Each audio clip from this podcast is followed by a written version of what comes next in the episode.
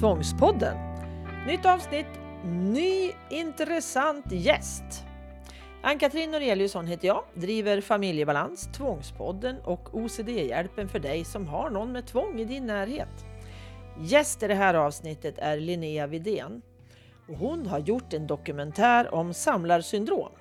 Så den 19 januari 2023 klockan 20 i SVT2 så är det dags att bänka sig. Eller om du inte kan se då eller lyssna på det här avsnittet sen, då finns den på SVT Play. Och Linnea och jag, vi vill visa att det finns hopp och en framtid fast man har samlarsyndrom. Välkommen till Tvångspodden!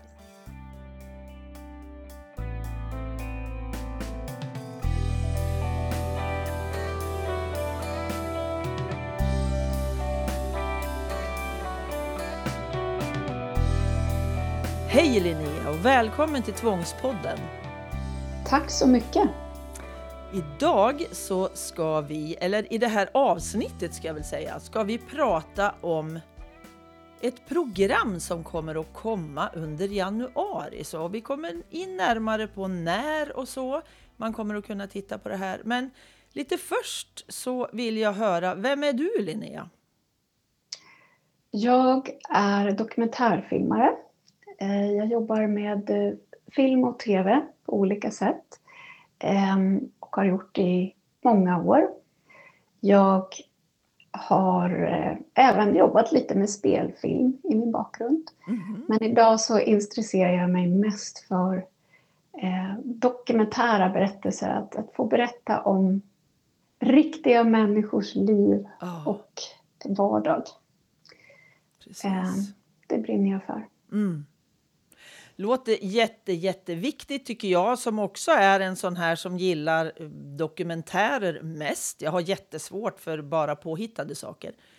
Och eh, just det här att kunna få berätta om människor som finns på riktigt och deras svårigheter och glädjeämnen är ju liksom samma sak som jag brinner för. Vad roligt. Den här dokumentären som du har sammanställt, som kommer att sändas den 19 januari 2023. Ja. Den handlar om samlarsyndrom. Det stämmer. Och då tänker jag att samlarsyndrom, det är ju ett, ett syndrom, alltså Förr så hörde ju det till en undergrupp till tvångssyndrom, men det gör det ju inte idag, utan nu är det en egen diagnos. Och den är ju en av de mest skämmiga diagnoserna inom eh, ångestsyndromen. Och eh, vad är det som gör att du ville göra en dokumentär om det här? Jag upptäckte, eh, jag läste på om samlande utifrån att eh, jag, jag, stötte på det i min bekantskapskrets eh, och ehm, kände att jag inte riktigt förstod vad det handlade om och att jag inte var förmögen att hjälpa till. Eh, och det ledde till att jag började söka information på nätet. Och eh, då förstod jag mer vad samlarsyndrom är och sen så insåg jag också att det var väldigt vanligt. För jag mm. Hittade då statistik på att man beräknar att 2,5 procent av befolkningen drabbas av samlarsyndrom. Och det är ju alltså en otroligt hög siffra. Det betyder ju att 2 till 3 personer av 100 oh. är samlare. Och det, det är ju väldigt, väldigt vanligt då. Och när jag förstod omfattningen av det, att det här finns överallt i min omgivning med största sannolikhet. Eh, det här finns statistiskt sett i varenda höghus. Ehm, någon i varenda skolklass som växer upp. Eh, så, så kände jag också att med tanke på hur eh, hemligt jag upplevde att det var för dem som är samlare att det här är inte okej. Okay. Det här vill jag berätta om. Jag vill berätta om hur vanligt det är. Ehm, att det är otroligt många som är drabbade och jag vill ehm, att jag kände att väldigt många som eh, samlar tror att de är väldigt ensamma om det, att de är väldigt annorlunda och att ingen kommer förstå om de berättar hur det ligger till. Att man är rädd för att det ska bli någon form av stigmatisering kring mm. det. Och, och, i verkligheten så är det så att det är jättemånga som tänker så och ja. eh, sitter och gömmer sig på varsin eh, kammare ja. och eh, inte vet att det är jättevanligt. Så, så där, det, där tog det sin startpunkt kan man säga. Okej. Viktigt som bara gröna. Just det där att, att det är så många som tror att de är helt ensamma. Ja, det är ju en, det är otroligt tragiskt faktiskt. Eh, och det, så ska det inte vara. Och där kände jag att det här vill jag berätta om. Mm. Eh, det här är, det är, så, det är så vanligt så att människor anar inte. Alltså. Då vill jag göra en dokumentär där några samlare medverkar helt enkelt och berättar om eh, sina liv och hur de tänker. Och, eh, det kan ju vara olika orsaker till att eh, man lever som man gör. Mm. Men att utgå från deras egna tankar och erfarenheter och bygga en film så. Mm. Och den, heter, den filmen heter Samlarna och den ska då sändas på SVT den 19 januari klockan 20.00 i SVT2. Och, men det är inte enda gången liksom? Eller hur? Nej, det, det, de går ju alltid i repris och sen ja. så är det ju så att man kan se dem sen på SVT Play.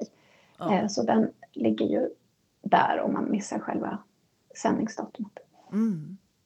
Men hur har du hittat medverkande till det här programmet? Du behöver ju inte säga exakta detaljer. Men för jag vet ju att det har ju varit jättesvårt att hitta människor till forskningsstudier ibland.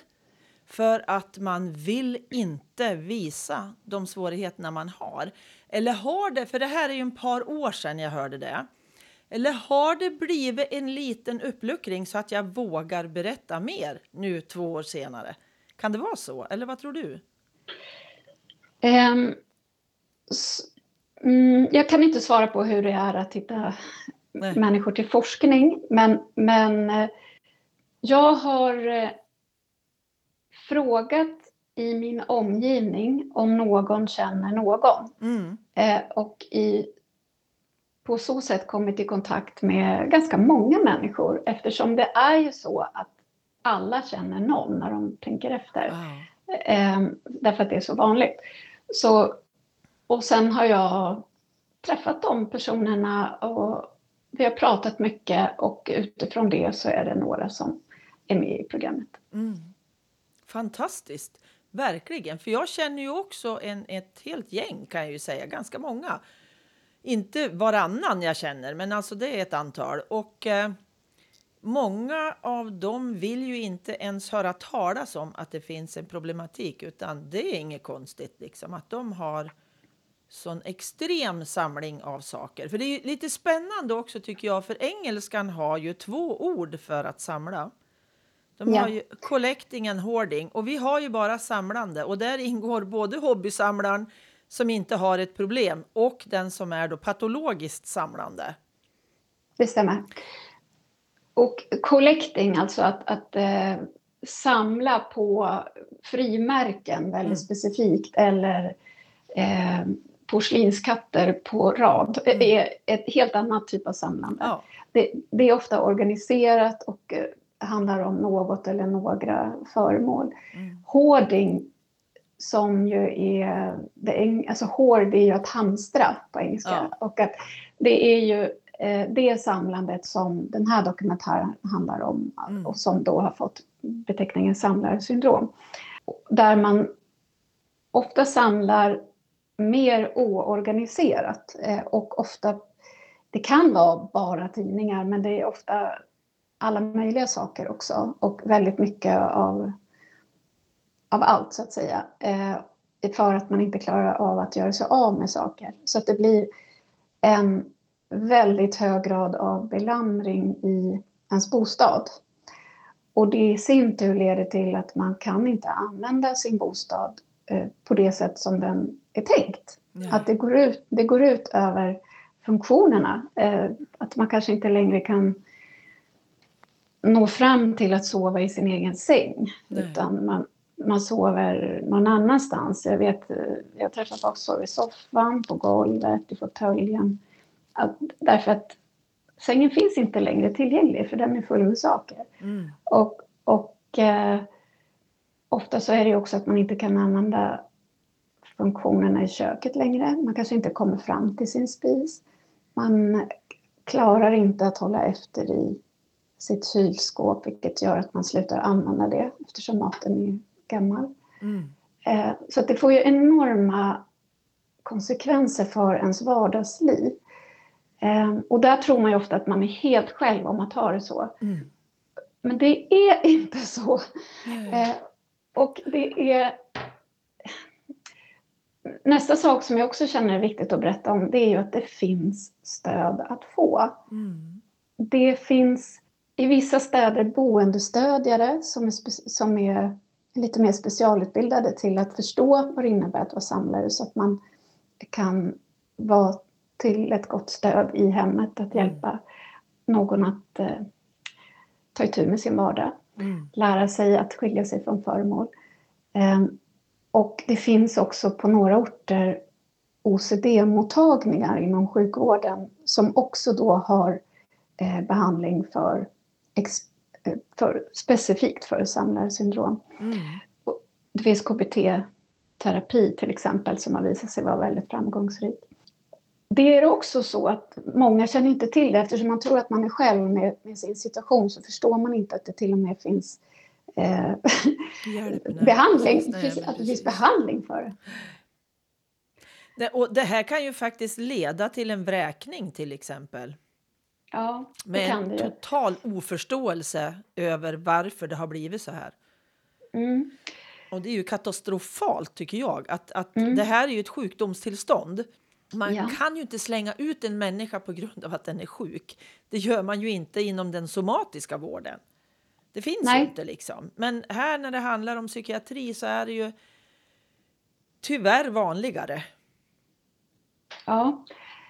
Um, eftersom många samlare inte känns vid sin situation, mm. antingen medvetet eller omedvetet, att, att samlandet är problematiskt, så blir det ju så att det ofta går väldigt många år innan man tar itu med det, om man tar itu med det.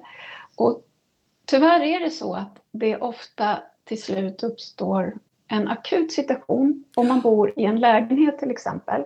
Oavsett om det är en bostadsrätt som man äger eller en hyresrätt så är det ju så att eh, förr eller senare så uppstår ett behov att kolla till exempel ventilationen i alla lägenheter i huset eller det ska bytas fönster eller stamrenoveras.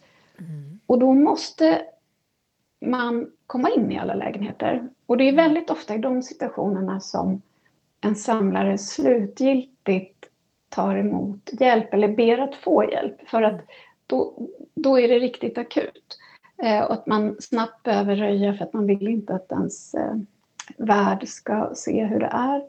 Eller att de ser det och man får en eh, anmodan eh, då att eh, ta itu med sin bostad för att för att inte bli vräkt. Jag har pratat med flera fastighetsägare och jag kan säga att det finns ingen som jag har mött hittills som vill vräka någon från sin bostad. Mm. Det är ingen som önskar det i någon samhällelig instans. Det är, det är, bara, det är ett totalt misslyckande för ett samhälle om någon mm. blir hemlös. Och det är också jättemycket svårare såklart att eh, komma in i ett system igen om det går så långt. Men eh, som fastighetsvärd så ställs man till slut inför att man måste tänka på andra boendes, lägenheters mm. bästa och fastighetens bästa. Ja, Därför att det som kan hända om det har gått väldigt, väldigt långt det är att det uppstår bland alla de här sakerna eh, att det kan uppstå ohyra. Mm. Eh, och den riskerar ju att sprida sig till andra lägenheter. Mm. Eller mögel eller vattenskador. Eller att trycket faktiskt på hela golvet är så stort så att det utgör en risk för fastigheten. Mm. Det händer också nu och då. Mm. Så det är de skälen som gör att eh, det ibland uppstår ett vräkningshot. Mm. Och, och, det tror jag är viktigt att säga för att jag har mött en jättestor rädsla för att berätta hur man har det av, av rädsla för att det ska leda till att man blir vräkt. Och där, det tror jag är en jätteviktig sak att lyfta. Att du blir inte vräkt av att söka hjälp. Nej, precis. Att till exempel ta kontakt med kommunen där man bor, eh, socialtjänsten hos kommunen och be att få någon form av stöd. Det, det, är inte att outa sig till att bli vräkt. De finns ju för att hjälpa människor mm. att inte hamna i den situationen. Och där, där, har jag mött en jättestor okunskap hos samlare, att man tror att, att alla är emot den. Eh, när istället det är så att vad en kommun verkligen vill är att du ska kunna bo kvar i ditt hem. Ja, men precis. Och jag, jag eh, kan ju verkligen förstå den här rädslan som man har när man ändå ser hur det ser ut hos andra och hur det ser ut hos mig själv. Att det är en väldigt stor skillnad och jag känner en stor skam. Så det är ju klart att jag är jätterädd för att söka hjälp. Men just som du säger, det är så oerhört viktigt att söka den här hjälpen för jag kan ju faktiskt få bli befriad från då sånt som, som eh, plågar mig egentligen. För det gör ju alla sorters eh, tvång på något sätt. För det är ju en tvångsmässig samlande även om det inte är ett rent tvångssyndrom. Det är ju, jag gör ju det av en, en ångestdämpning, att jag klarar inte att slänga det här kuvertet heller. Jag har liksom tusentals kuvert använda som jag inte kan kasta kanske. Ja, och att överväga att slänga någonting utlöser ja. väldigt ofta ångest. Eh, så, så att, att, ta itu med sitt samlande innebär att behöva möta sin ångest. Mm. Och det är naturligt att man vill undvika det. Mm. Eh, men det som... det är mycket det som man får lära sig att jobba med i de eh, behandlingar som finns. Att ibland då våga gå emot den ångesten mm. och slänga någonting ändå och därmed också på sikt få upptäcka att ångesten klingar faktiskt av väldigt snabbt. Ja, även fast man slängde det där. Och att ju mer man tränar på att gå emot någonting sånt så kan det ju bli lite lättare hela tiden. Ja.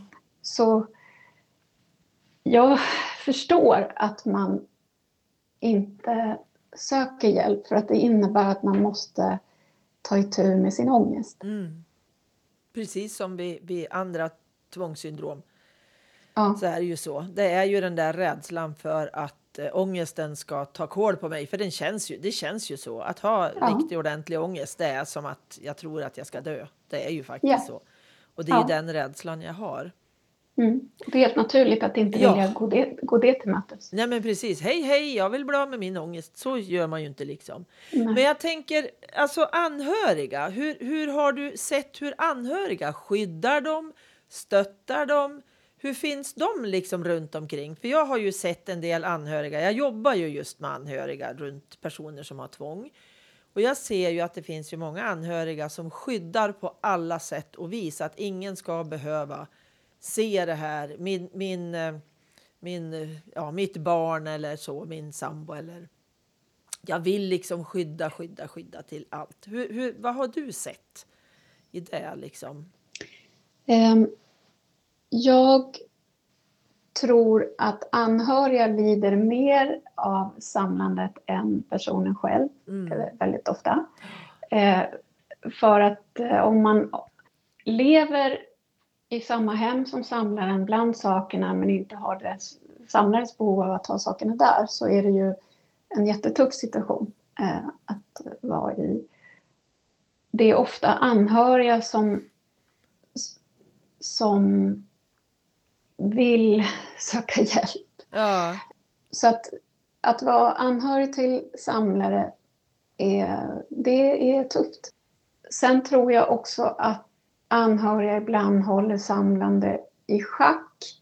Mm. Eh, så, att det inte, så att det inte går överstyr på det sättet att man, ja, att man förlorar bostaden sådär och så vidare. Nej. Det tror jag också. Att man hjälper till på det sättet. Att slänger kanske det som ligger underst. Typ.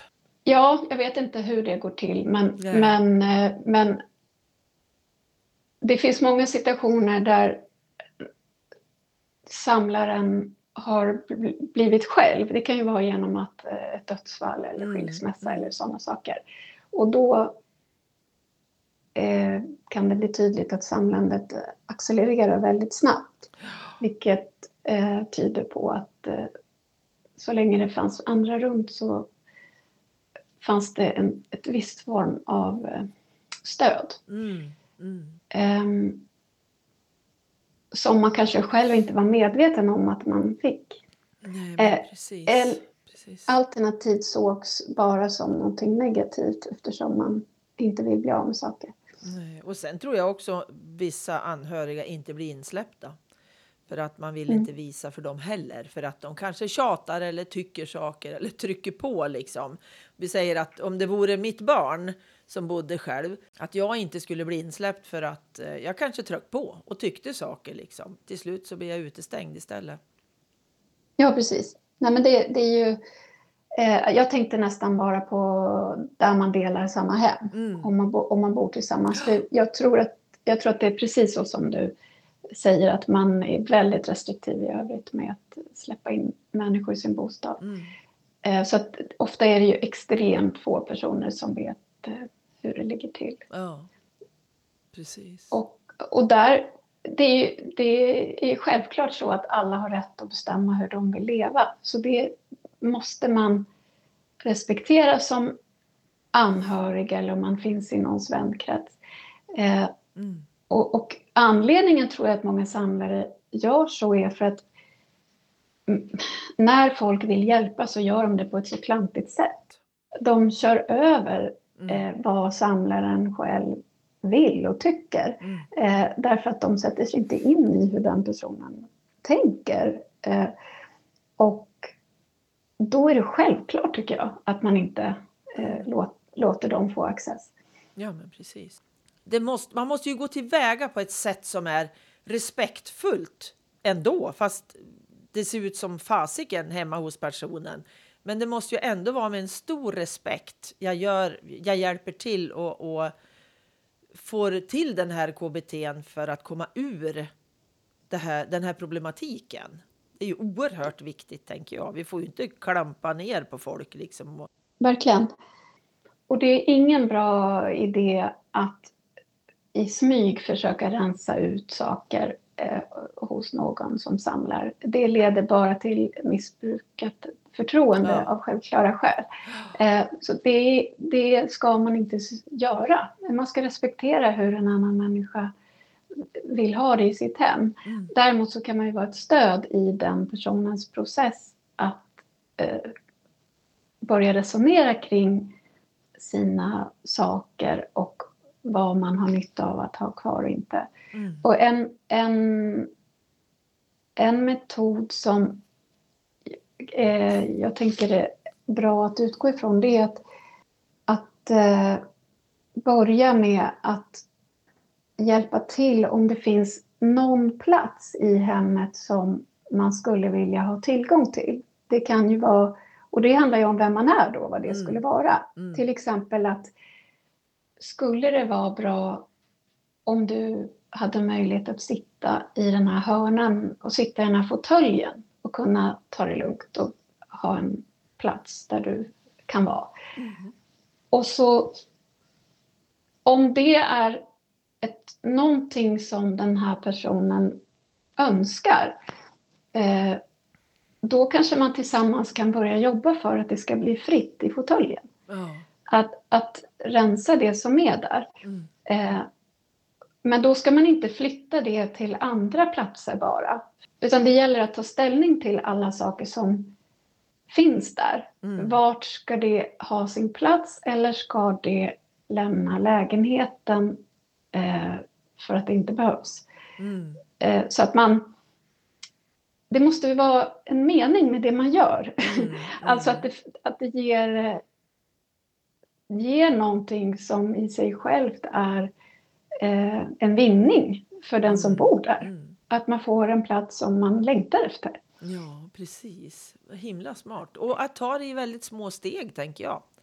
Ja, Så med allting som är väldigt svårt och väldigt smärtsamt så behöver jag ju ta det i en takt som är överkomlig. Och ofta så kommer ju, om jag börjar, så tar det ju ofta, brukar det ju bli att jag klarar mer och mer.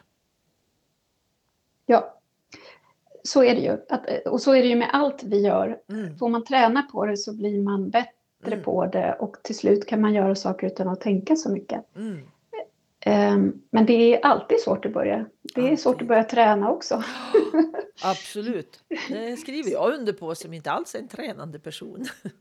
Så där, nej men alltså det är ju det där att vi behöver tänka att det här är jättesvårt till att börja med.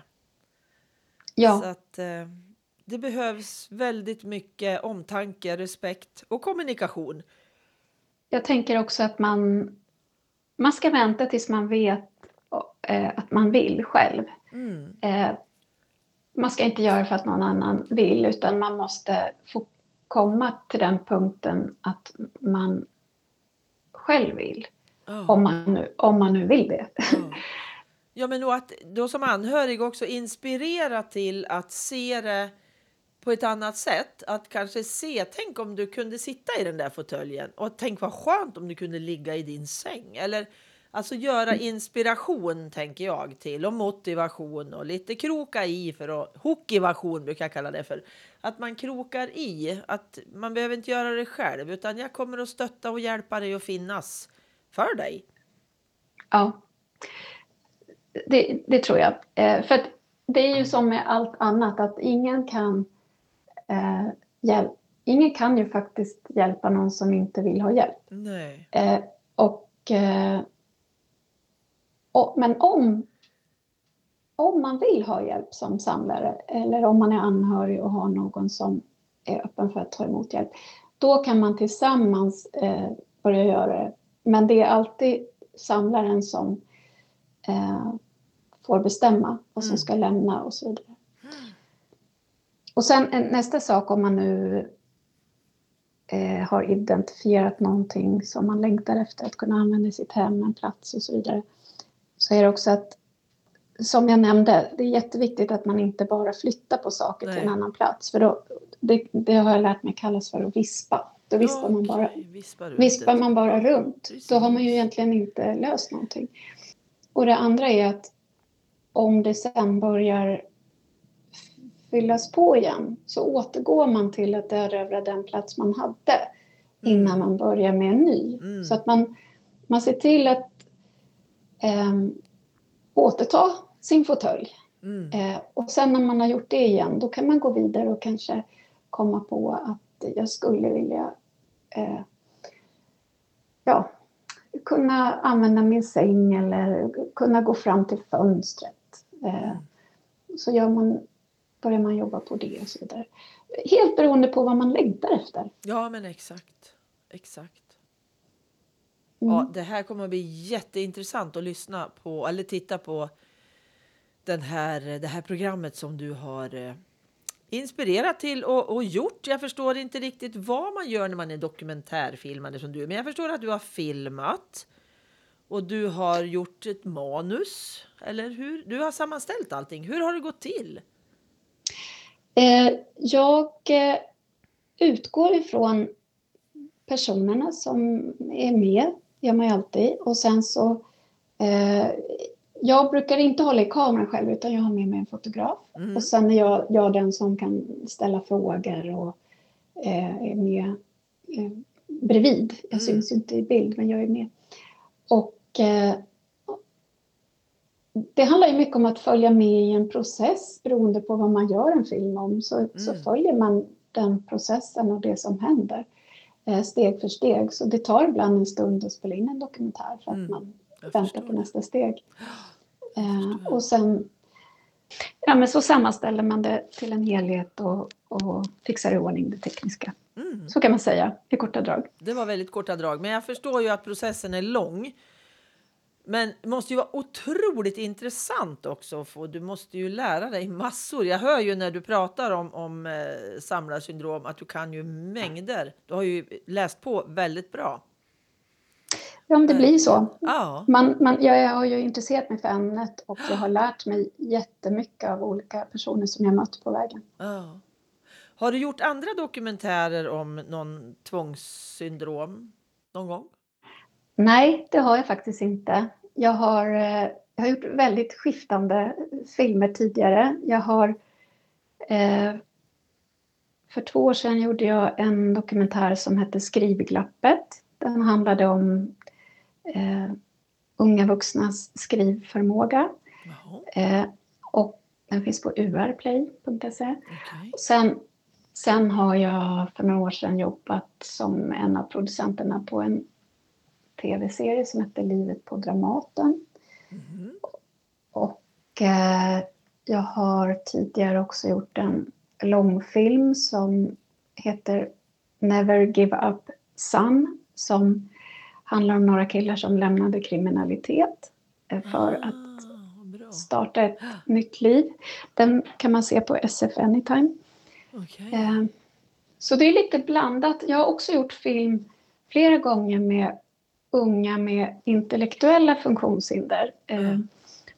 När Victoria och Daniel gifte sig så gav Försvarsmakten i bröllopsgåva att eh, unga med intellektuella funktionshinder skulle få komma till eh, Sjöstridsskolan i Karlskrona på Jaha. ett, slags, på ett slags läger. Och det var jag med och dokumenterade. Aha. Så det blev en dokumentär. Intressant. Jag skulle vilja ge dig ett litet nytt tips. Att eh, just att göra ett program om anhöriga som har någon med tvång i familjen. Det skulle Intressant. jag vilja se. Eller vad de är. Nej men alltså just det där, för jag brinner ju för anhörigdelen i det för att det är en, eh, det är ju, har man tvång i familjen så är det ju liksom ett, eh, det, det färgar hela, alla i familjen på ett eller annat sätt. Faktiskt. Ja, Vi har ju Det- tvång i våran familj och det är ju det som gör att jag har brinner sedan många, många år tillbaka för just anhöriggruppen. För att de blir väldigt ofta bortglömda och är väldigt ofta, eller väldigt sällan kan jag säga, inbjudna i att vara med i behandling även om det gäller ett barn, alltså under 18 år. Så säger man, nej men det här ska inte du mamma och pappa vara med på, det här ska du göra själv, det här barnet. Och det klarar man inte, man måste ha stöd från anhöriga för att fixa det. Så att eh, det är ju liksom det jag brinner för i mitt liv då. Så mm. det, det skulle vara jättespännande att lyfta just anhörigbiten. ja. ja tack för tipset. Mm. Är det något mer du skulle vilja lägga till Linnea innan vi avslutar? Nej, inte vad jag kom på. Jag tycker att vi har eh, pratat om viktiga saker. Mm. Det, det som jag känner att jag kanske... Det jag vill skicka med är att det finns hopp. Eh, det finns människor som står redo att hjälpa till eh, om man är beredd att ta emot hjälp. absolut. Våga söka hjälp. Det finns hopp. Ja, Exakt så. Tack snälla Linnea för att jag fick göra det här poddsamtalet med dig. Mycket intressant och jag ser så fram emot den här dokumentären den 19 januari 20.00 på SVT2 eller på SVT Play sen om man inte kan titta just då. ja. Tack så mycket. Tack själv för att jag fick vara med. Mm. Hej då! Hej då! Berätta gärna om Tvångspodden för andra så de får lära sig mer om tvång, OCD och eh, andra diagnoser som finns där runt omkring. Och följ OCD-hjälpen understreck for understreck anhöriga på Instagram.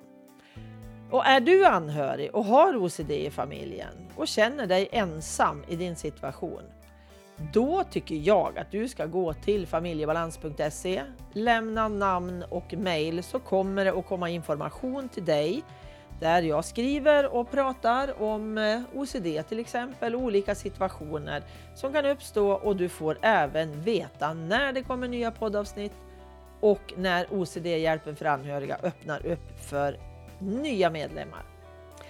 Tack vill jag ge till Anders för att du redigerar, Petra Berggren för att du fotograferade mig, Pelle Zetterberg för att du gjorde musiken och eh, hej då! Hoppas vi hörs igen